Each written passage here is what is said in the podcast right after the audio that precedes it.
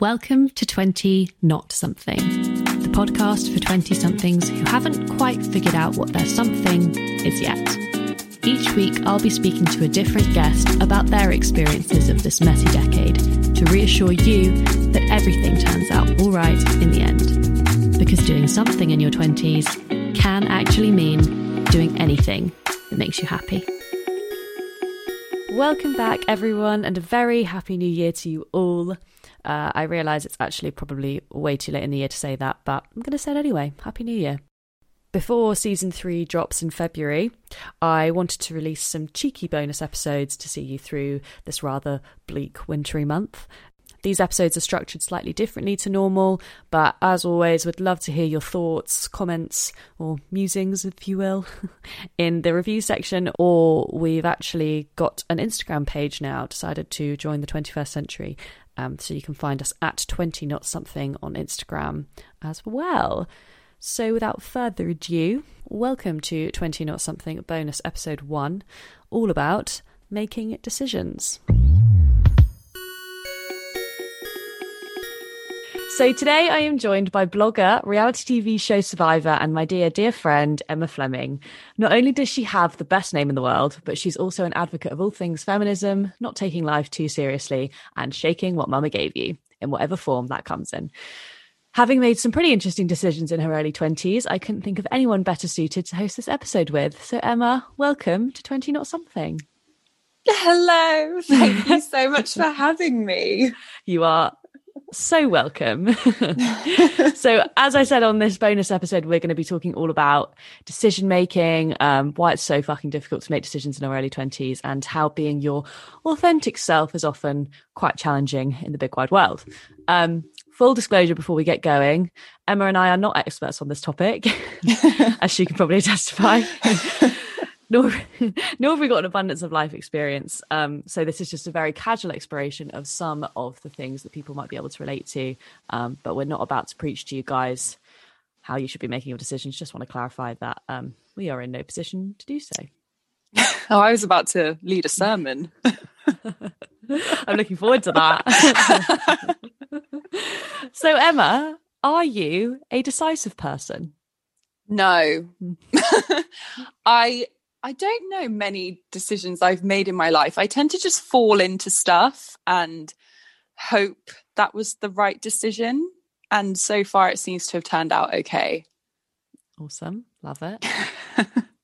so you never like think through stuff for a long time or do you dwell on stuff a lot? Yeah. And I think that's why I sort of try not to make too many decisions because once I start thinking about stuff, I, I overthink it and I overanalyze it. And I'm a firm believer that you can talk yourself out of any situation. And so mm. there's a sense of freedom if you just sort of let the chips fall as they may. I find it so terrifying letting chips fall though, because I'm like, I don't feel in control of it. And I think one of the things when you're making decisions is is that fear that you're not in control of your own life yeah. I don't know that's what that's what always rings in my head but but i don't think we are. No well yeah. Look at the situation we're in right now. So true. Um, but yeah i do get that. It is terrifying but it's that's why i i try not to think about it too much because it is too terrifying. And then there's just the worst feeling if you feel like it was the wrong decision and mm. it's kind of too late. Whereas if you just sort of stick your head in the sand then all gonna be fine. and it's not my fault if it's not. so true. So one of your biggest decisions, which I think is actually really interesting, and I'm so excited to talk to you about, is your decision to be sober and to stop drinking alcohol. Um, which I don't think brave is necessarily the right word, but it is definitely something which is not seen as much, especially in your early 20s when the culture is all around, you know, going out and having a drink do you want to talk us through a little bit of behind that decision and, and what sort of prompted that? Yeah, for sure. I mean, I think looking back, I could have definitely done with reducing how much I was drinking earlier.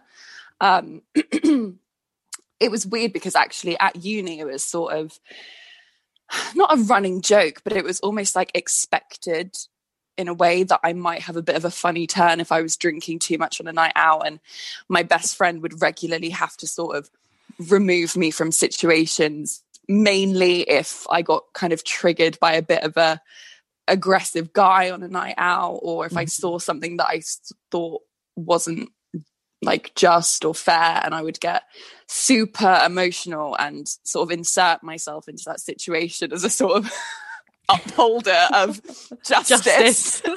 with complete strangers who were just having like a drunken fight but i obviously had to get involved um and you know my best friend would take me away from it and it was sort of like she she was great and she would be like you know you, you this sort of stuff triggers you and you know you can't solve everything and and actually i just i don't know why i didn't just not allow myself to get to that stage in the first place mm. and then what initially sort of started this off was i was on a night out with my boyfriend and his cousin who he hadn't seen for a really long time and he was really excited about it and something very similar happened a bouncer was just a bit of a dick he was a dick like even if i was sober i would have still been annoyed but the sort of level of upset I got was just completely disproportionate to what was going on.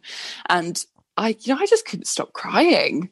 You know that you know that, that sort of crying like you're a baby and it just it won't stop. It'll go on all night and you'll wake up with the puffiest face the next morning. Like you you tire yourself out and you sleep so well, but um and the next morning I was just I just completely ruined his night. And he was he was absolutely fine with it, and he'd never say that to me. But it was just quite a scary feeling of being like I was just so out of control, and mm. it's not not that cute anymore. I'm 22. um, so yeah, then I was just like, oh, I'm just not going to drink for a while. I just need to sort of have a bit of a break. Um, this isn't a nice feeling, and I think it was sort of a few weeks later and I was going to a club when that used to be a thing. and RIP. I literally. And I was like, you know, I'm actually going to try and not drink tonight. And I hadn't done that since university when you had like sober duty and freshers. Yeah. I was like, I'm really, it was like a social experiment with myself. I was like, I'm just going to see what it's like. Mm. And so I went to pre drinks, and luckily it was with a group of girls that I'm really close with. And I was like, I'm actually I'm off for the booze tonight, ladies. and it was like, what? But after a while, which is just what happens every single time, people forget because one, they're getting drunk, and two, no one's sort of weirdly monitoring what's in your cup. Um, so we went out, and it was just a testament to the fact that it was actually a fun night, which is the main thing. Like, if you're not drinking, you can still have as much fun. You just don't have a sort of disguise if it is actually kind of a shit time. You're just drunk and you don't realize. Mm. Um, so I had such a fun night, and then I didn't have to go home and down three pints of water. I just went to bed and was like, oh my god, I am onto something here. Wow. And so I just continued, and the more people who were weird with it and who didn't quite understand it and it was really jarring for them the more i was convinced that it was the right thing to do and also mm. really wanted to prove that it is something that you can do regardless of if you're on medication or if it's for religious reasons or whatever like drinking should be seen in a way I think like smoking like some people mm. have cigarettes some people don't and if you offer someone a cigarette and they say no it hasn't impacted your night it hasn't you you, you don't have any assumptions about that person but mm. it's not the same with drinking why do you think that is though? Because I completely agree. Like it is so embedded in our culture. And, you know, growing up, like my parents would have alcohol like with dinner often. Um it's just it's so embedded in there. So why why do you think that is? I think, like you said, it's just it's so ingrained, and we're just completely indoctrinated to associate it with any sort of celebration. Fun. Yeah, yeah, yeah. Mm. yeah, fun, but also just emotion in general. It's like, mm. oh, I've had such a hard day. Have a glass of wine, and because I mean, it it, it does have an impact. It, it I get it. I used to.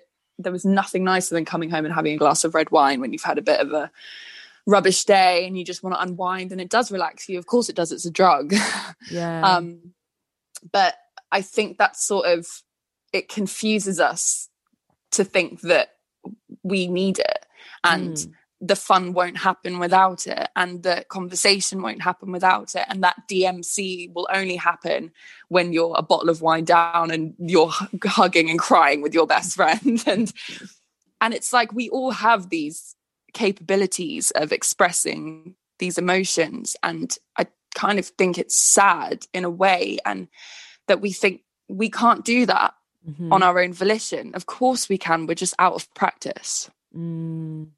Yeah, that is so, so true and so important to raise as well. It's the classic, you know, oh, Dutch courage, like, oh, I want to pluck up the courage to speak to this person. And it must have been actually really rewarding for you going into those situations and maybe realizing some things about yourself that you maybe didn't. Like, how easy it is actually to go up to someone and start a conversation, even though in a normal setting of like a, I don't know, God forbid a tube, that would be um like unheard of. Um, did you find that you you mentioned earlier about certain friends who had an issue with it? How did you approach dealing with that?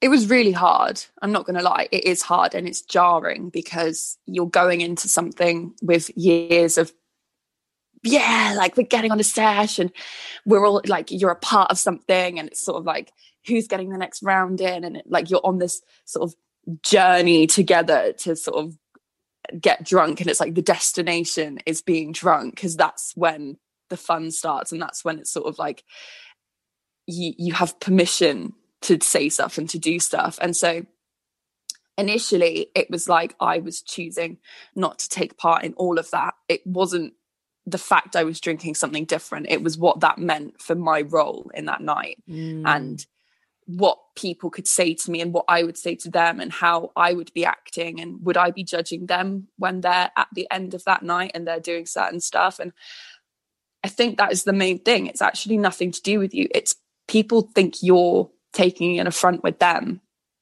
And actually you're not. I mean the only annoying thing is that people repeat themselves a lot but that's fine. But I think for me, once I'd sort of proven that I am just as capable getting up and dancing and saying Mm. stupid shit and having fun, being by like completely on my on my own volition, it was Mm. fine. And it's the sort of I remember at first sort of feeling a bit sort of naughty because I would just act drunk and I would say the most outrageous things and I would be dancing and like acting a bit wild. I was just like doing it for the sake of it. It was really fun. Like, It must be really freeing. yeah, it's like when you're younger and you're sort of when you're when you- when you're kids, you just you get really hyper and you do stuff and you like act things out. And I was doing that as a fully grown adult. It was so much Mm. fun. Yeah it's interesting what you said about the like role playing aspect because i think that there is for some reason like almost a self-righteous attribute um like attributed to not drinking. It's like oh no i'm i'm looking after my body or but there are so many reasons for not drinking and yours especially like it's an emotional reason. It's not because you know oh i want to get a six pack and alcohol's got loads of calories in. And even if that is your reason like fine fair enough. Like you should have no nobody should be able to judge you for that. Um yeah. do you think it's the hardest decision you've ever made? Because by you saying it it sounded like it was sort of a no-brainer I mean, it definitely wasn't easy. And it's more just, it's so easy to not continue. And I also, for anyone listening to it, I don't believe that you've sort of failed or you you have like fallen off the sober wagon or whatever if you have a drink on a night out it's not like oh well you know clearly i clearly i can't last it's i think it's just an interesting thing to do for yourself just to cut back Mhm. and just to actually try that night out without alcohol see how you feel you might hate it and i'm also very aware of the fact that i am confident naturally and i am quite extroverted. I completely understand that some people are so shy and you know it it is a sort of crutch to get you out of your comfort zone. I completely appreciate that. Mm. um but I think it continuing and going through social situations, it was sort of like something you just had to push through and push through with every person you interact with because after a while and once they realize it's not just for a month they get used to it. And my boyfriend's family in particular he they they love a good sesh and it is so much fun. Um and at first it was really hard because i felt like i had suddenly excluded myself from that. And you know it's even just as simple as like when they're making gin and tonics for everyone what do they make me? Mm. um and so once it was just a sort of oh no emma doesn't drink um they would they would buy like all the alternatives. And so oh. when it's like, oh, who wants a gin and tonic? I'm like, yeah. And they're just making mine with seedlip. And mm. it was just that was honestly just the nicest feeling for me because that I think alcohol, it's it makes you feel included. It's like that is the whole thing. You're going to the pub, you're having drinks. It's not the fact you're drinking necessarily. It's like you're with friends and you're all doing this thing together. Yeah. Um, and so that was just so nice for me. Um, mm and then yeah like it just it got so much easier. And i think now um there are so many alternative brands out there. And so you're not there like a lemon in the corner with a diet coke. You're mm. you're drinking the same as everything else. There's just one missing ingredient. Yeah. I the only way I can sort of relate to that is a similar thing, but with with drugs. Because at uni, a lot of my friends experimented with drugs, and I never I never really had the appeal of them in yeah. the same way that everyone else did. Everyone was like, "Oh, I just want to try it," and I was like, "I actually just have no urge to do that." But yeah. I, I completely relate to what you're saying about the inclusivity of it because you know people go to the bedroom and like do whatever and you just be waiting downstairs like uh, okay like, yeah oh i feel a bit uh, and then certain events that people go to you know classic dbe or whatever um like, oh, you're gonna come? Are you gonna you're gonna take stuff? Like, no. Uh, and then you know, the same thing happens again. But I think that just comes back to making authentic decisions for yourself. And if you know that you've made a decision which you are happy with, then it actually manages to carry you through that actually quite yeah. quite well. Exactly. Um, and the the thing that I find really interesting as well, especially seeing as it's January, is you know, people a lot of people aren't drinking for January. And I honestly think so much of it is because they've been given permission. Some mm. higher being whoever created dry January that is that is their reason for doing it. And if they go out and they get something soft and someone asks why oh it's dry Jan oh right oh right got you. It's like why do you need that permission? And mm. if we made dry February or dry October or whatever would you do it again then Mm. Is it mm. because it's like that is your ticket? That is your get out of the whole weird conversation and the judgment. That's the reason. Because I think mm. so many people do it. And I don't think it's just because they have some Christmas hangover. I think it's because they actually might just want a break from alcohol. And so, yeah, like do it because you want to do it. Mm. Yeah, 100%. And don't feel like you're going to be judged for it because if your friends are judging you, then they're not your friends. It's the same in every situation, and no matter what you do. Like if your friends judge you, yeah, that's alarm bells in the first place. exactly. Um, I was actually reading up a little bit on decision making before this chat, and um, I've realized that in all the articles I read, the one thing that came up the most, which is what people are so afraid of, is um, a fear of future regret which I find really powerful because that is so true. Every time I make a decision, I'm fearful of how future Emma is going to look back at it. Um, yeah. I don't know whether you experience the same. Oh my God, completely. And I think that, I think nowadays, especially, we have so much access to everyone's lives and what decisions led them to that. And there's so much pressure to compare and to be on that same sort of timeline. And so it makes you terrified to get it wrong in case that knocks you off course. And the nicest thing is when you see things like you know you're meant to have it all figured out when you're an adult and you realize absolutely no one has got it figured out. Because i think it relieves some of that pressure to know what to do. Because i don't know I, I don't know if i'm a believer in fate or whatever. I think it's more just whatever happens to you happens because of the decisions you made and you mm-hmm. don't have the option to look at some parallel universe where what else could have happened. But you know i just i find it i'm so happy that i didn't work as hard as i could have at school because i didn't get into my first choice of uni.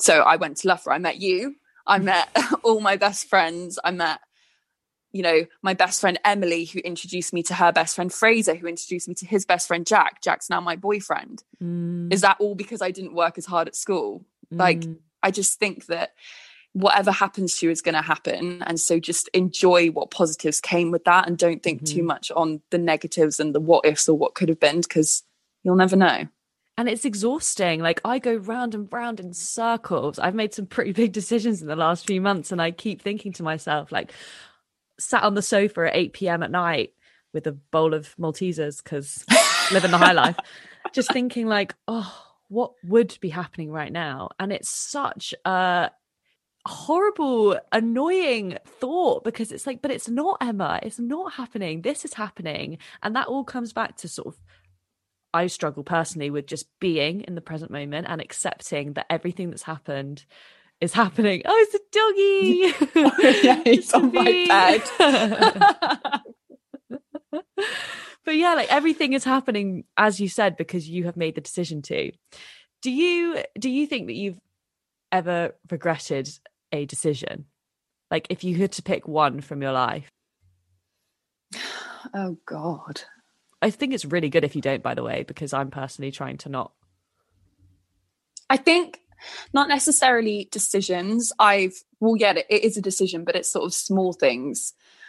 I, I've regretted choices of words in mm. conversations or arguments or um yeah not not big things because i just think if you if you live like that then you'll just you'll go insane but i've definitely i've i've looked and wishes and wished that i've handled things differently mm. but then equally at the same time i think the capacity to look back on stuff and regret them is just a sign that you've grown or you've developed your opinion or your understanding or perception on something. So maybe it is a good thing because i think if you're sort of never questioning yourself or taking accountability for whatever it might be then you're never learning. And so maybe it is a good thing to sort of regret.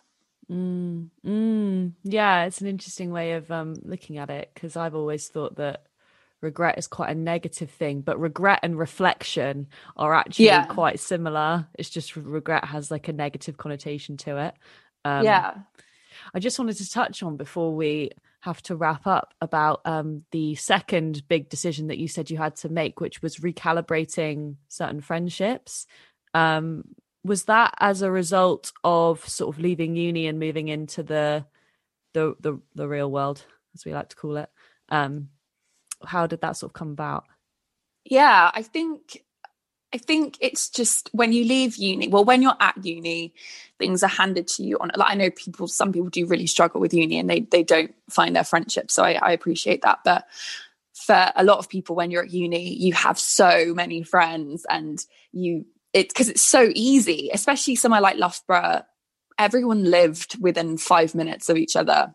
Everyone's on the same nights out. Everyone's yeah. exactly. It's so easy, and so I think it's easy to confuse that with sort of substance in a way because you know I left uni and I was like, oh my god, I have all these friends, and you know a handful check in when things go wrong, and when it isn't sort of so easy, and you are trying to call that person or text that person or, or arrange something and they flake or you realize actually it's always you making the effort. They're happy to sort of receive that invitation but do they check in with you on a whim? And i think that can be quite a sort of sobering thought but it's not a bad one because it means that you sort of you put you recalibrate in the sense that you know that person is your friend for when you want a night out and they're really mm. fun and mm. that's okay and you put them in that sort of box and you don't expect more or less of them and then you have your other friend who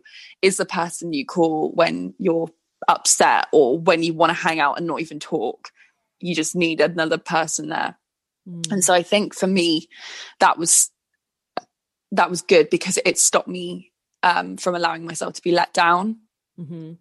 Um, and also ma- made me sort of aware of if I wasn't checking in with people um, and to sort of like actually be a friend. I just think my sort of, I constantly think people are your friend when it's easy. And so just Mm. making sure that your relationships are actually like fulfilling and you're, you're playing your role and they're playing theirs. Yeah, yeah.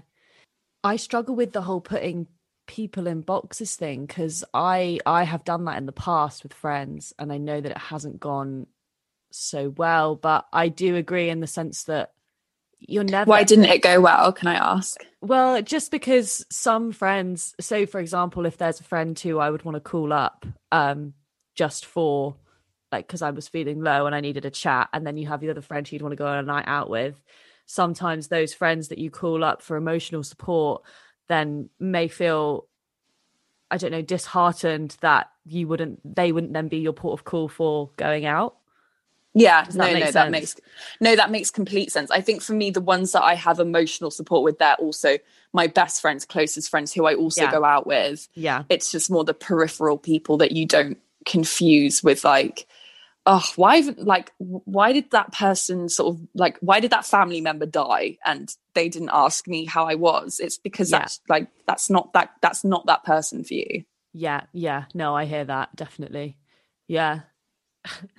I I remember having this conversation with um my friend who's in his 30s and he was like by the time you get to my age you won't be friends with half the people you're friends with now like now right now. And I was like that is so not true. Like I have so many friends who I consider like my best best friends. And I think it is another one of those societal cultural things where we're expected to have these like best friends that we've had since we were children. And Yeah. those you know beautiful stories in like Hollywood which are just all portrayed in, in that way. Um brides wars for one like Classic. what is that? And then you feel like you failed when you haven't Yeah. been able to sustain those friendships and i think that's really sad I think especially because we all have each other on social media as well. Like it's easy to confuse that with like because you have however many hundreds of people that you're looking at online. It's like you have these hundreds of friendships, and it's it is confusing. yeah it's really confusing but it's life That is life. this, this weird world that we live in well thank you so much em this has been such a good chat i'm really happy that we got to do this you too. It's so Yeah. nice to see your face. I know. I miss you. I miss you lots. I am. I'm excited for when. Are you? Are you coming back down to London soon? yeah, whenever, Whenever. whenever, I can. Yeah. Great. Well, we'll definitely catch up. And um, Yes, any please. last um, last uh, comments on the whole indecisivity mess? Um, I think just don't overthink things. Hmm. You will be okay. It will all be okay in the end. Thanks again, Emma, for coming on. It was an absolute delight to chat to you as always. Next week, we've got our final bonus episode dropping with the wonderful Sarah Loftus talking all about whatever health means. So make sure you stay tuned for that and have a great week.